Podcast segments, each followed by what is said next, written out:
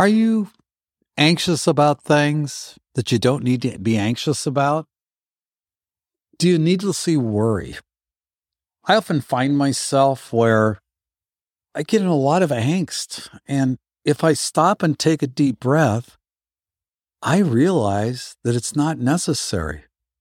In fact, there's sometimes I can't even identify what's making me anxious. I finally came to realize that there are times that the anxiety comes from more a fear of things not working out than things actually not working out. In fact, I've got no complaints. My whole life has been really blessed. But yet I seem to find myself slipping into these periods of anxiety and anxiousness. Realizing now that I'm worried needlessly has really helped.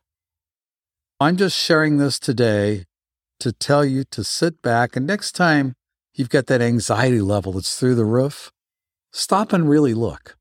Stop and ask yourself, what am I anxious over and why? What's the worst thing that could happen?